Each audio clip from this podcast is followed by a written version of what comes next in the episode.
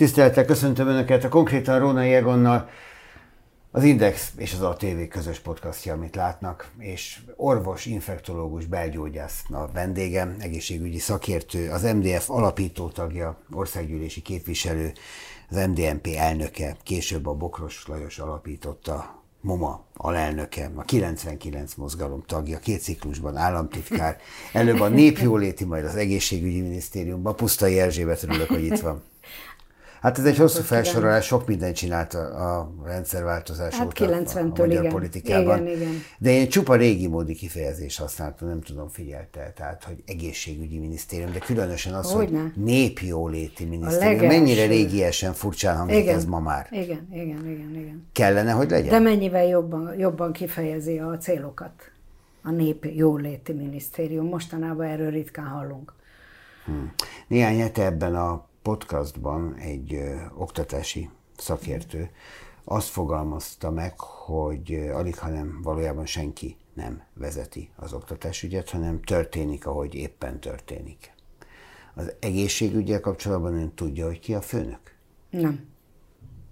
Ki vezeti ma a magyar egészségügyet? Nagyon régóta nincs egyértelmű főnök az egészségügyben. És nem pusztán csak azért, mert nincs egy egészségügyi miniszternek nevezett személy, hanem egy ilyen konglomerátumba belerakták az egészségügyet, és államtitkárnak nevezték az egészségügy adminisztratív vezetőjét, de világosan lehet látni gyakorlatilag 2010 óta, hogy még akkor is, amikor az egészségügyért felelős államtitkár komoly koncepciót készített az egészségügy átalakítására, akkor se az szerint működött a dolog. Tehát nem volt miniszteri jogköre, ha úgy tűnik, még hogyha másképp is nevezték. Nem csak az a probléma, hogy jogköre nem volt, hanem hiába készített koncepciót, mert nem a kormány később, nem ezen koncepció mentén hozta a döntéseket. Sokkal gyakrabban fordult elő, hogy ilyen adhok megoldásokat választottak. Ez párhuzamosan halad az oktatás ügyével. Párhuzamosan halad, ez egy kormányzási módszer.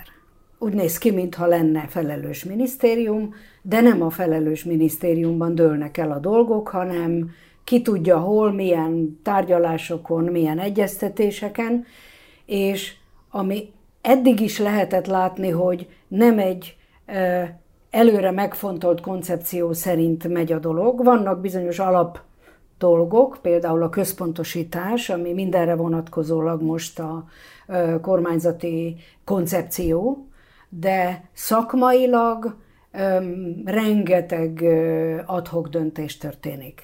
Most van egy egészen friss, államosítani fogják a CT és az MR vizsgálatokat. Ugye van egy nagyon konkrét módosítás, 2024.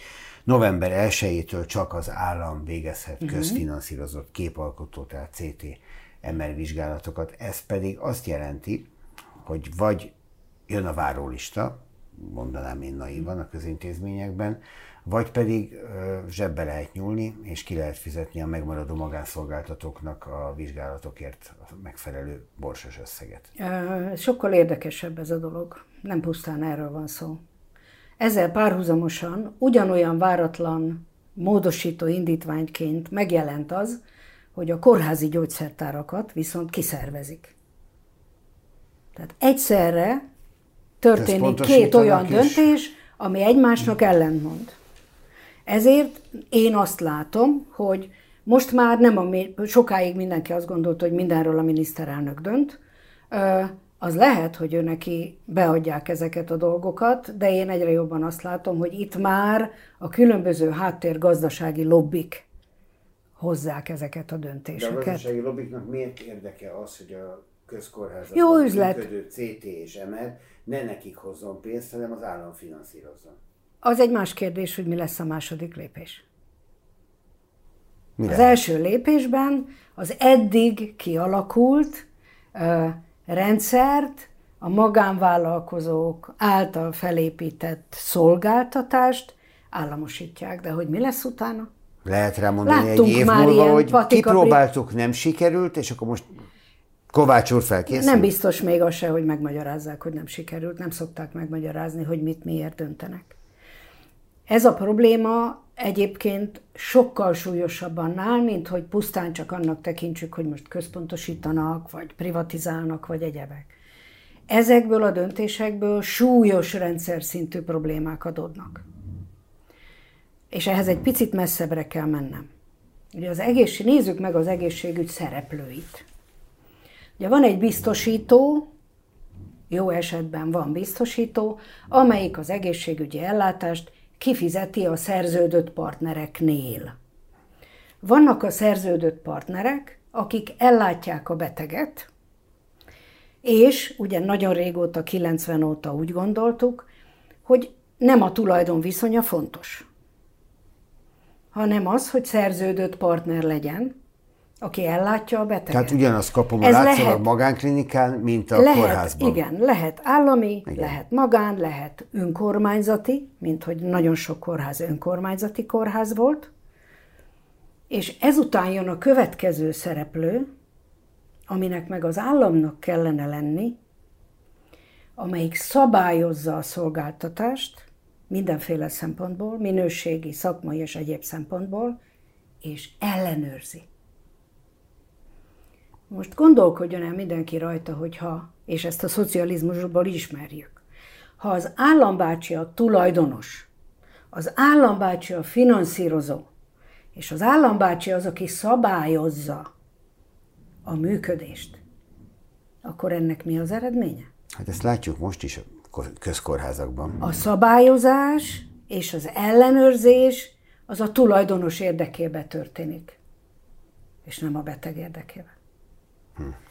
Akkor, amikor magánvállalkozók szerződésben dolgoznak, és mondjuk egy önkormányzati kórház vagy egy állami egészségügyi intézmény ugyanez alá, a szabályozási rendszer alá esik, akkor az állam meg tudja mondani, hogy milyen feltételekkel lehet egy szolgáltatást nyújtani, meg tudja mondani, hogy ki fogja ellenőrizni. Ezért volt valamikor régebben az ANTSZ volt az, amelyik kontrollálta, és minőségi feltételeket tudott szabni. Ez gyakran a szolgáltatónak pénzbe kerül. De ha az államnak kerül pénzbe, és nincs elég, akkor mit fog mondani? Lead a minőségből. És ez az, amit látunk. Van kézzelfogható része annak, hogy mekkora és mennyire súlyos anyagi nehézségekkel küzdenek a kórházak. Ugye 5 hónap alatt lett 75 milliárd forint az adósságállományuk, amit nem tudnak a beszállítóiknak megfizetni. Igen. Ilyenkor szokott belépni az állam, és azt mondja, hogy nagy vonalon kifizetem, pedig hát eddig is az ő dolga lett volna.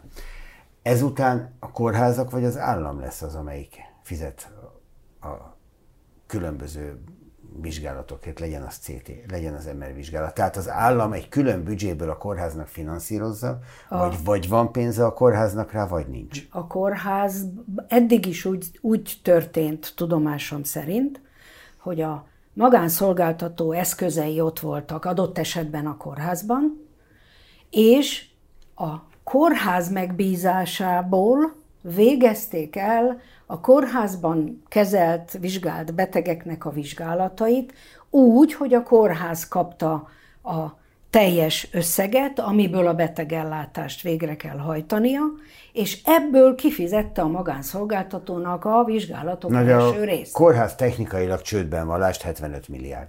Hát többek között. Akkor hogy finanszírozza majd ezeket a vizsgálatokat? Azt én nem tudom, hogy most a kórházak például ezeknek a magánszolgáltató központoknak is tartoznak-e. Tartoznak a gyógyszerbeszállítóknak, a segédeszközbeszállít, műszer, műtéti felszerelés, stb.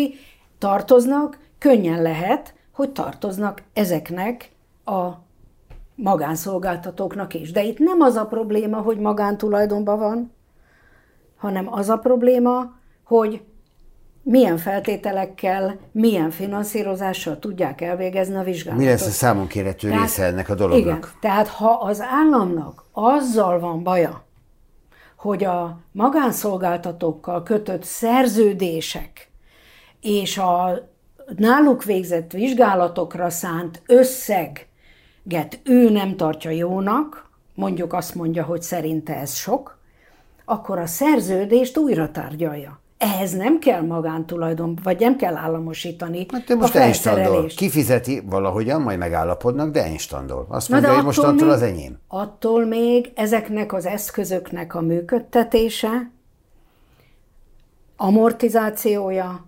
létezik. Tehát azt az összeget, amit eddig kifizettek a magánszolgáltatónak, abból az összegből most működtetni kell ezeket a felszereléseket. Ha nincs rá, akkor állnak, és ha nincs rá ember, mert rengeteg diagnosztikában gyakorlott orvos elment a magánszolgáltatókhoz. Ott jobban kerestek? Részben azért, mert jobban kerestek, részben azért, mert sokkal jobb viszonyok közé kerültek. És most az a gyanúm, hogy nagyon sokan nem fognak visszalépni az állami rendszerbe. Mert ugye ők innentől kezdve akkor tudnak ott maradni, ha megint kórházi alkalmazottak lesznek. Így van. Ráadásul ugye van egy ilyen nagyon jó jogállási törvényünk, mármint az egészségügyi dolgozókról, vezényelhetőség, stb. Stb. Nagyon sok idős kolléga dolgozik a diagnosztikában, óriási gyakorlattal. Ők nem fognak átmenni az ügyelős szférába. Cél a tiszta viszonyok megteremtése, a köz- és magánellátás egyértelmű szétválasztása. Mese. Idézet vége. Mese. Takács Péter egészségügyért felelős államtitkár. A célok, azok bármikor, bárki tökéletesen meg tudja fogalmazni. A kérdés nem ez, hanem az, hogy mi az, ami valójában történik. Mi történik? Ugye ezt már a miniszterelnök egyszer megmondta, ne azt nézzétek, amit mondok, hanem azt, amit csinálok. Hát azzal, amit most csinálnak, nem a tiszta viszonyokat teremtik meg, amúgy teljesen fölösleges felhajtás, nem kell ahhoz mindent államosítani, hogy a viszonyok tiszták legyenek. És évtizedekig működött. Azt mondja ugyancsak Takács Péter, hogy ez egy most társadalmi vitán lévő elképzelés. A szakma és a társadalmi vita résztvevői véleményezhetik, és majd lesz ezzel valami. Na most ez azért érdekes, mert július 6-án, ha jól emlékszem, ezt a parlament elfogadta ezt a nagyon rapid módon 3 nap alatt átnyomott törvényjavaslatot, ami után kezdődne valamiféle szakmai és társadalmi vita. Persze. Ezt hogy? Hát nyilván így. A végrehajtás részleteiről. Én szerintem az államtitkár, még abban se vagyok biztos, hogy az államtitkár tudta ezt a módosító indítványt jóval előre. Én könnyen elképzelhetőnek tartom, hogy most a mundér becsületét igyekszik védeni ezekkel a szövegekkel. Gulyás Gergely szerint ez nagyjából 5-10 milliárd közötti összeg lesz, amiért a szolgáltatók eladják az államnak ezeket a berendezéseket. Mondani bármit lehet. A szakértők azt mondják, hogy hát van az 15 milliárd is, de voltak éppen nem is biztos, hogy el akarják adni. Erről van szó. Hát miféle eljárás ez? Hát én azt gondolom, hogy a magánszolgáltatók, akik itt felépítették ezt a rendszert, és komolyan működtetik egészségügyi intézményekbe, és működtetnek ugyanígy magánszolgáltatásként is. Én azt gondolom, hogy ezek a szolgáltatók fordulhatnak az Európai Unióhoz. A szolgáltatások szabad áramlása hol van? Mi az, hogy én eddig működtetem, és utána egyszer csak hirtelen azt mondom, hogy én most ezt államosítani fogom, és add el nekem. Hát a lombik beavatkozások kapcsán ugyanezt tette az állam a szolgáltatókkal, tehát gyakorlatilag államosította. Én már akkor föl voltam háborodva ezen. Én itt azt gondolom, hogy sokkal nagyobb szolgáltatókról van szó, nagyobb tőkerejű és nagyobb befolyású szolgáltatókról van szó. Egyszerűen vérlázítónak tartom ezt az eljárást. Teljesen tönkreteszik Magyarországon a vállalkozási készséget, mert ha így össze-vissza egyik napról a másikra lehet változtatni, akkor ki az, aki legközelebb bármivel hajlandó befektetni? Miközben ezek iszonyú nagy értékű berendezések, tehát itt nem arról van szó, hogy veszek egy stetoszkópot, komoly, aztán speciális MR készülékek és egyebek, tehát egyszerűen ez felháborító, és még van egy nagyon súlyos, hosszú távú következménye. Azzal, hogyha ez az úgynevezett szektorsemleges finanszírozás van. Tehát nem azt nézem, hogy ki a tulajdonos, hanem azt nézem, hogy ki nyújt nekem szolgáltatást ezért a meghatározott összegért, és ezért a minőségért, akkor sokkal rugalmasabban tud a változásokhoz alkalmazkodni a rendszer. Tudjuk jól, hogy az államnak sosincs igazán pénze. Erre nagyon jó példa, hogy Magyarországon az első műveses szolgáltatók magánszolgáltatók voltak. Nem volt az államnak arra pénze, hogy művese állomásokat építsen, a magánszolgáltatók miközben megépítették. Azt is tudjuk, hogy arra van pénze az államnak, amire akarja. Elvileg igen, gyakorlatilag tudjuk, hogy ez mindig sokkal nehezebb, és éppen ezért például az endoszkópos eljárások, azok is előbb jelentek meg magánszolgáltatásként, mint az egészségügyi intézményekben, mert az innovációhoz sokkal rugalmasabb rendszer kell.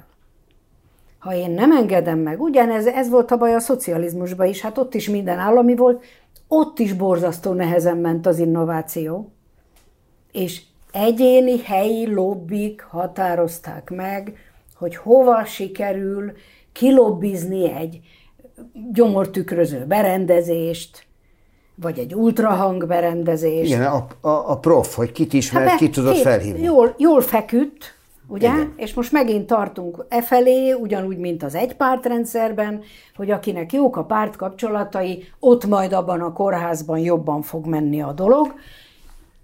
Pedig egy normális országban az egészségügyi ellátás elérhetősége és egyenletes színvonala alapvető kérdés. Nézzük ezt egy pillanatra sokkal egyszerűbben a beteg felől. Ugye a Nemzeti Egészségbiztosítási Alapkezelő eddig is meghatározta, hogy hány beavatkozást finanszíroz. Tehát úgy tetszik, hány vizsgálatot, igen, hány CT vizsgálatot lehet egy nap elvégezni abban a kórházban. Ha ez most állami lesz, az egész rendszer államivá válik, akkor lehet ez a vizsgálatszám több, mert másképp fognak számolni? Ha lesz rá ember, aki leletezzen, mert ugye a gép az elvégzi a vizsgálatot. Az kattog, ahogy kell. Be lehet tenni az embereket, aztán kattogtatni lehet fél óránként egy-egy új vizsgálatra, de ezt valakinek leletezni kell, és a gép működését ki kell fizetni. Hát többet dolgozik. Tehát nem lesz ez igazán sokkal olcsóbb így. Ezzel ezt is azt mondja nem egyúttal. Tudom, hogy képzelték, hogy olcsóbb legyen, de egyébként ezt nem is mondták. Ez kétségtelen tény. A Magyar Orvosi Kamara pedig azt mondja, hogy ez, amit itt látunk, ez egyúttal egy lépés az önkormányzati szakrendelők államosítása felé is. Én ebben most a közvetlen összefüggést nem látom, de kérdezem öntől, hogy van-e? Vagy hogy mire gondolhat a kamara ezzel? Arra gondolhat, hogy ha már a kórházakban működő diagnosztikát államosítani akarják, akkor miért hagynák meg a rendelőket? Egyszer már korábban beszéltek arról, hogy a rendelőket is államosítani akarják, aztán letettek róla. Amúgy megjegyzem, hogy ez a folyamatos államosítgatás, ez első körben az államnak sokkal többe kerül. Mert Miközben nincs pénz. Kinek az érdeke az, ami most zajlik? Én azért mondtam, hogy szerintem ezek lobby érdekek. Tehát nem holmiféle hosszú távú koncepció a magyar egészségügy hosszú távú jó működéséért, hanem ötletek, amikor valaki azt látja, hogy ez hosszú távon jó üzlet lehet. De hát ez hosszú távon akkor lehet jó üzlet, hogyha, amit már mondtunk, ugye a mátrai erőmű példája erre pontosan kitűnő, erről van szó. Államosítjuk, kiadjuk, nem sikerült, visszavesszük, és közben folynak a milliárdok. Így van. Azt lehetett látni az utóbbi, különösen a Covid-járvány óta, de már előtte is, hogy a magánszolgáltatók valódi magánellátása, diagnosztikája egyre jobban fölpörög, éppen azért, mert túl hosszú az állami intézményekben hozzájutni egy-egy vizsgálathoz. Hát ráadásul ezek olyan vizsgálatok, ahol a páciens, ha igaza van, ha nem, úgy érzi, hogy neki nincs ideje. Tehát ő nem tudja kivárni azt az időpontot, sőt, mert az élete múlhat rajta. Az orvosa is, hiszen a házi orvos is gyakran mondta a betegnek, hogy jó, akkor kérjünk egy ultrahangvizsgálatra időpontot, majd kiderült, hogy 2 hónap múlva van. Igen, de a betegnek panaszai vannak. nem annyira akut, hogy azt írja oda, hogy sürgős életveszélyes állapot, és akkor azt mondta a házi orvos, hát ha ki tudja fizetni, akkor menjen el, azt a 25 000 forintot az ultrahangra, legalább hamarabb látjuk, hogy mi a helyzet. És szerintem komoly csapatok, akik ugye az állami megbízásokból meghízott tőkeerős társaságok, azok azt látták, hogy ez egyre jobban pörög föl, egyre jobb üzlet. Hogy lehet megszerezni? Hogy lehet megszerezni? Államosítással.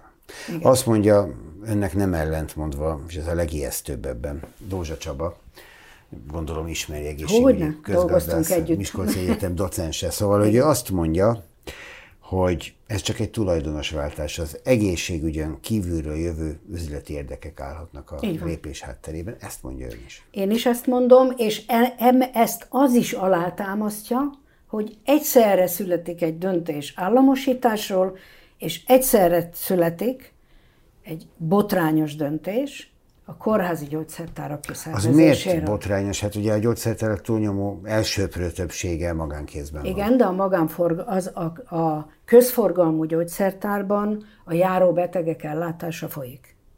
A kórházi gyógyszertárban folyik a bentfekvő betegek tablettákkal és egyéb anyagokkal való ellátása, de ennél sokkal több. A kórházi gyógyszertárak olyan gyógyszereket készítenek, amiket csak kórházba adnak be. Infúziós készítményeket gyártanak. Tehát például citosztatikus kezelésekhez az előkészített anyagot a kórházi gyógyszertár csinálja. Miről van itt szó most? Hova akarják kiszervezni? Vagy ez ugyanúgy lesz, hogy majd pont fordítva, eddig a diagnosztikai szolgáltatók voltak benne a kórházba, most ezzel állami lesz, és majd a gyógyszertári szolgáltató magánszolgáltató lesz a kórházi patika. Hát igaza van, meg a már idézett Dózsa Csabának is igaza van, akkor ez a dolog, ez ugyanaz, csak az egyik ugyanaz. Most megcsinálható, a másikhoz pedig be kell építeni az államot. Pontosan így van. De ez ijesztő. Ijesztő. De hány ilyen ijesztő dolog történt Magyarországon? És már igazán meg se ijedünk rá. És én azt látom, hogy azért mondtam, hogy itt most már a kormányzás sokkal erősebben a lobbik befolyása szerinti kormányzás, mert most már teljesen egymásnak ellentmondó döntések sorozata születik. A lombik programról beszéltünk az előbb egy fél mondat elejéig, mintha ez hasonlatoshoz. Eltelt egy év, ott látszik már az, hogy az államosításnak milyen eredményei lettek, ugye ez 2022. július 1-ével lett kizárólagos az állami részvétel ebben. Nem lehet, én még nem olvastam adatokat arról, hogy alakul, ugye ezt egyébként az egészségbiztosítási pénztár adatbázisa tökéletesen alkalmas lenne rá, hogy sőt, majdnem havonta tudnának eredményeket mondani. Ugye látni kellene azt, hogy hány esetben történt beültetés, milyen eredménnyel történt, stb. Ilyen adatot én még nem láttam, tehát addig nem lehet róla mondani semmit. Viszont cseh és szlovák laboratóriumokban özönlenek a magyar családok, arról egészen elképesztő számok vannak. Meg nagyon furcsa az, hogy magyar orvosok fogadják a brunói laboratóriumban a magyar családokat, mint hogyha itthon lennének. Ausztriában is így van. Magyar orvosok. Azért ez valamit jelent? Hát tökéletesen mutatja azt, hogy merre tart a magyar egészségügy. Hogy a jó szakemberek azok ebből a káoszból, nem csak a fizetés a téma. Az is fontos, mindenki tudja. De ez, ami történik, egyik napról a másikra, teljesen kiszámíthatatlan döntések, az egészségügyi jogállás, a dolgozók, össze-vissza. Hát ezt nem lehet hosszú távon bírni, hát nincs mihez alkalmazkodni. Egy a képalkotó berendezésekben otthonos szakorvos könnyen talál magának máshol állást? Könnyen. Kézzel kapnak egész Európában. Pontosan nem ismerem annak az adatait, hogy melyik típusú szakmát keresik a legjobban, de biztos vagyok benne, hogy a diagnosztikai területen is óriási szükség van emberekre. Tehát egy jó gyakorlott kolléga, hát az az óriási probléma, hogy épp a középkorosztály nagy része elmegy, nekik kellene az újakat megtanítani. Az öregek már maradnak, a fiatalok pedig megszerzik a gyakorlatot, mielőtt mennek.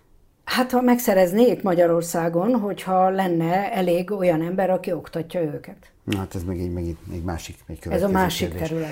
Szóval egy szó mint száz azt mondja, hogy ez a CT-MR államosítás, ez egyáltalán nem arról szól, hogy valamiféle hatékonyság vagy fekete-fehéré. Nem, minden, amit indoklásnak mondanak, mese.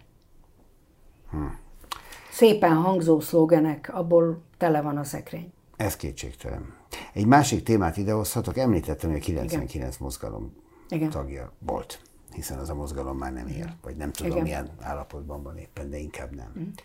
Az, ami a mozgalom körül most zajlik, az önt milyen érzésekkel tölti el?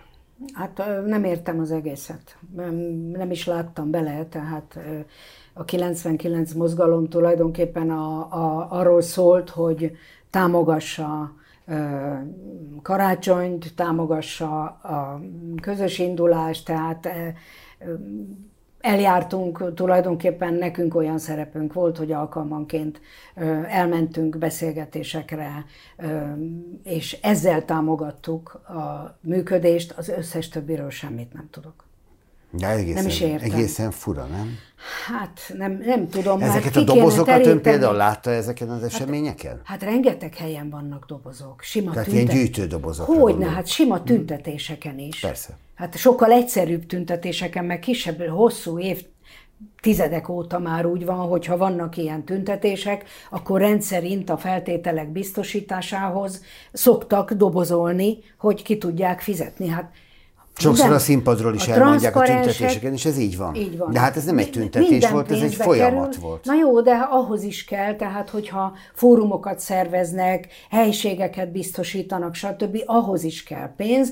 Azt persze nem tudom, hogy aztán hány helyen dobozoltak, és hány helyen gyűjtöttek. Mint tóték. Ezt nem láttam. Dobozolnak, mint tóték, de az önnek nem fura, hogy ezek a dobozok mindenhol eurókat tartalmaztak, tehát kis címletű eurókat, mert hogy majdnem 1 millió eurónyi befizetés érkezett abba a bankba, ahova részletekbe bevitte az elnök. Hát azt nem tudom. Ugye milyen fura? Ez furcsa, ezt nem értem, valószínűleg ezek külföldi támogatók, akik euróban támogatták a mozgalmat. Dobozoltak.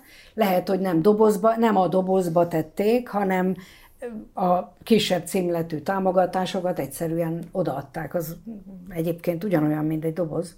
Tehát, persze. De nem tudom, minden esetre az egész egy egészen vérlázító dolog.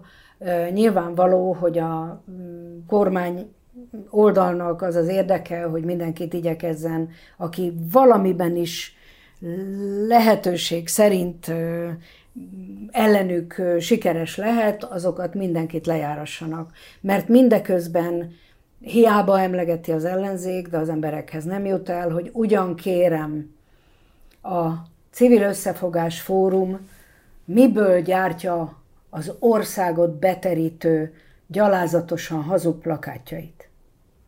Igen. Honnan van a támogatás? Már tudjuk, hogy kaptak szerencsejáték Zrt. Állami pénzek. Igen, csak ugye és ott az az érv, hogy az egy átlátható, legális adományozás. A kutya fülét. Az SRT elutalta a CÖF-nek, és akkor az úgy látszik, de hogy honnan vannak ezek az eurók. De ez állami pénz, és ennél gyalázatosabbat, mint hogy az állami költségvetésből kerülő utakon egy párt érdekében óriási támogatásokat adnak, ez tisztára a kommunizmus időszaka. Akkor az MSZP az állami költségvetésből kapott támogatást. Milliárdos támogatást kapott egyébként. Direkt módon. Akkor az nem volt vita. Most ugye ezt nem... Hát elég szerint most sem vita. Most nem merik megtenni direkt módon állami költségvetésből, most létrehoznak civil létrehoznak civil szervezeteket, és azon keresztül óriási mennyiségű pénzt juttatnak a Fidesz propagandára. Na de éppen ezért lenne nagyon fontos, hogyha a másik oldalt valamiféle vád éri, akkor az ott egy teljesen tiszta válasz legyen. Tehát, hogy ne lehessen megkérdőjelezni az ellenzéki oldal tisztaságát. Ez a kormány mindig fog találni olyat, amivel, ha nem is igaz, de meg tudja vádolni az ellenzéket. Ezzel együtt én magam is azt gondolom, hogy a tiszta, világos nyilvántartás az rendkívül fontos. Doktornő, köszönöm szépen. Nyilván nem ez volt a fő témánk, hanem az, hogy mi lesz az egészségügyél, és hogy mi már megint ez az egész, de szerintem abban is világosságot tudod gyújtani. Köszönöm szépen, hogy itt volt velünk. Pusztai Erzsébet volt a vendégünk, a Konkrétan Rónai Egonnat látták, és várom önöket legközelebb egy hét múlva is. Viszontlátásra!